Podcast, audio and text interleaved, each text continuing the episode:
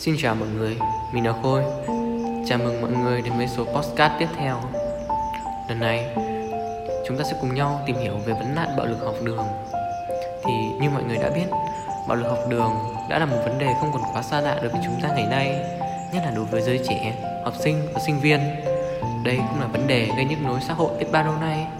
Vậy thì các bạn nghĩ sao về vấn nạn bạo lực học đường này? Theo mình, đây từ lâu đã trở thành một vấn đề năn giải không chỉ đối với nước ta mà là ở trên toàn thế giới này. Mỗi năm có đến hàng trăm vụ bạo lực học đường và mức độ nghiêm trọng của nó thì ngày càng báo động.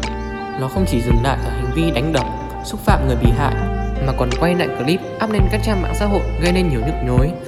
Nó ảnh hưởng đến cả thể xác và tinh thần của người khác, gây ra rất nhiều ảnh hưởng nghiêm trọng. Chắc hẳn chúng ta đều biết đến sự việc đau lòng khi một nữ sinh ở Hưng Yên bị nhóm bạn cùng lớp bạo hành dã man ngay tại lớp học còn biết bao nhiêu vụ bạo lực học đường khác là chúng ta không thể biết được. Bây giờ, chúng ta thật sự rất là cần những biện pháp cứng rắn để giảm thiểu vấn nạn bạo lực học đường này. Đây thật sự vẫn là một vấn đề chưa có lời giải cho đến tận ngày nay. Thực sự thì, bạo lực học đường đã và đang diễn ra mỗi ngày, với mức độ thì ngày càng trầm trọng.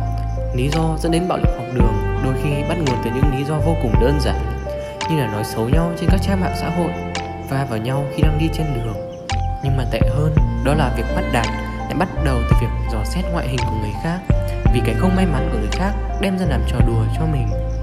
Cũng có đôi khi, họ đánh nhau, bắt nạt người khác không vì lý do gì cả, mà chỉ vì bản thân họ thích thế. Nhưng mà đôi khi, lại bắt nguồn từ những lý do rất sâu xa và khó nói. Bạo lực học đường đã và đang diễn ra hàng ngày, là nguyên nhân dẫn đến rất nhiều các vụ tự sát của trẻ em trên toàn thế giới. Từ những nước kém phát triển cho đến những nước văn minh nhất. Làm sao nó có thể tồn tại dai dẳng và xuất hiện ở khắp nơi như vậy? Đầu tiên thì phải kể đến độ tuổi vị thành niên, là độ tuổi có nhiều sự thay đổi về tâm sinh lý. Đây là giai đoạn khá nhạy cảm. Tâm lý không được ổn định và có xu hướng với một cái tôi vị kỷ. Giai đoạn này chỉ cần một tác động nhỏ tiêu cực từ bên ngoài cũng có thể khiến cho các em có xu hướng học theo. Tình hiếu thắng luôn thích chứng tỏ bản thân hơn người khác. Độ tuổi này luôn rất dễ hưởng ứng các phong trào Chịu sự tác động ảnh hưởng lẫn nhau Nhanh chóng tiếp thu những thứ tiêu cực của môi trường xung quanh mình. Nguyên nhân dẫn đến bạo lực học đường cũng có thể để kể đến một phần đến từ môi trường xung quanh. Nó ảnh hưởng vô cùng nhiều đến sự phát triển về tính cách của trẻ. Mỗi đứa trẻ được sinh ra tiếp xúc với gia đình Bố, mẹ những người đầu tiên có ảnh hưởng Và là có ảnh hưởng quan trọng nhất đến việc hình thành tính cách, trong tình hình hiện nay, có không ít ông bố, bà mẹ dạy con cái bằng cách la mắng, đánh đập thô bạo khi con mắc sai lầm, dần dần đã hình thành trong con cái tính cách hung hăng hơn. Kết hợp cùng với sự chậm trễ của nhà trường trong việc xử lý các vụ việc cũng như giải quyết một cách qua loa, thiếu đi các lớp học về kỹ năng sống, chỉ tập trung vào giảng dạy các kiến thức hàng lâm mà quên đi việc giáo dục nhân cách của con người. Tất cả mọi thứ đã góp phần tạo lên một môi trường học đường ngày càng bạo lực. Bạo lực học đường thì là một tội ác vô cùng đáng lên án. Bạn thử nghĩ xem, bỗng dưng một ngày, người mà bạn cho là bạn thân nhất quay lưng lại với bạn, lại là người chủ trương bắt đạt bạn, thì không biết bạn sẽ cảm thấy như thế nào? Sự tổn thương, một sự tổn thương vô cùng con lớn đó như là một vết dao cứa thẳng vào trái tim của bạn mà không có cách nào có thể chữa lành được đó, thật sự là viễn cảnh vô cùng tồi tệ. Nhưng bạn cũng không cần phải quá lo lắng nhiều về nó đâu. Nếu họ thật sự coi bạn là bạn thân, Thì sẽ không thể nào có chuyện người ta quay lưng lại, nói xấu bạn được. Họ chắc chắn đã ghét bạn từ lâu lắm rồi, Và trước kia có lẽ họ chỉ cố tỏ ra thân thiết với bạn thôi. Phần lớn chúng ta sinh ra đều có một cơ thể lành lặn, Nhưng có những người không được may mắn như vậy. Họ sinh ra với những khiếm khuyết trên cơ thể, Nhưng mà tệ hơn cả là những khiếm khuyết trên cơ thể đó của họ bị đem ra làm trò cười, bị body shaming là mục tiêu của những lời chửi rủa. Nếu bạn là một người không may mắn, thì cũng đừng quá để tâm về vấn đề đó. Bạn sẽ nên tìm cách để vượt qua và bảo vệ bản thân mình một cách tốt nhất. Trên thế giới này, chẳng có ai là hoàn hảo cả. Mỗi người sẽ sở hữu một vẻ đẹp riêng, theo những cách riêng biệt. Ngay cả những người chê mình, họ cũng sẽ có những nhược điểm của riêng họ. Thay vì lo lắng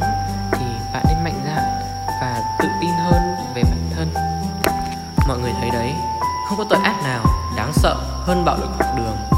Vì vậy, chúng ta cần phải chung tay để giải quyết được vấn đề này. Để ngăn chặn được bạo lực học đường, thì vai trò của gia đình và nhà trường là hết sức quan trọng. Bố mẹ cần làm bạn cùng với con cái, sẵn sàng lắng nghe tâm sự của con, giúp con hiểu được gia đình là chỗ dựa đáng tin cậy. Có như vậy, con mới sẵn sàng chia sẻ những niềm vui, nỗi buồn và thậm chí là những băn khoăn, lo lắng của mình cho bố mẹ và tất nhiên, khi bị đe dọa, con cũng sẽ kể cho bố mẹ nghe. Như vậy, chúng ta sẽ dễ dàng hơn trong việc bảo vệ con trước bạo lực học đường. Song song với việc đó, nhà trường cũng cần phải có thêm các lớp học về kỹ năng sống, tăng cường đạo đức cho các em học sinh, dạy cho các em sống có ý thức, trách nhiệm, biết yêu thương và sẻ chia. Nhà trường cần có thêm các buổi hoạt động ngoại khóa, các buổi dạy kỹ năng sống cũng như là về bạo lực học đường để các em có thể thấy rõ được tầm nguy hiểm của bạo lực học đường mang đến. Trường học là nơi bồi đắp tâm hồn của mỗi đứa trẻ được lớn lên, trưởng thành cả về thể xác, tinh thần, cũng là nơi mang đến nhiều kỷ niệm nhất của cả đời người. Thế nhưng bất hạnh làm sao khi có những đứa trẻ ở ngôi nhà thứ hai ấy lại bị bạo hành, bị bắt nạt? Tác phẩm nước mắt tuổi 14 là tác phẩm sẽ đưa chúng ta đến vòng xoáy bạo lực học đường và khám phá tâm lý lứa tuổi thanh thiếu niên bạn có tin nổi không? Một cô bé chỉ vì có hàm răng không được đẹp mà lại phải chịu nạn body shaming, miệt thị ngoại hình suốt những năm tháng cấp 2, bị quấy rối, bị bắt nạt, đánh đập, sỉ nhục kéo dài đến mức nhiều lần muốn tự sát, bị cả lớp súng vào đánh chỉ vì dám lập một blog để tôn thờ một cậu bạn học. Và cũng chính cậu bạn ấy lại là người ra đòn quyết định đánh cô bé đến mức ngất đi chỉ vì dám thích cậu ta. Những chuyện ấy đã thật sự diễn ra suốt một thời gian dài ngay ở dưới mắt của những người lớn, nhưng họ lại chẳng hề để tâm vì họ nghĩ đó chỉ là trò đùa của những đứa con nít.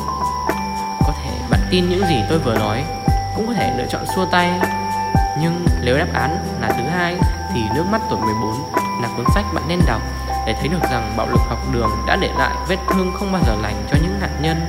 Hãy để Monet, cô bé đã từng là nạn nhân của bạo lực học đường, kể cho bạn nghe và cho bạn thấy chị cho bạn biết điều ấy.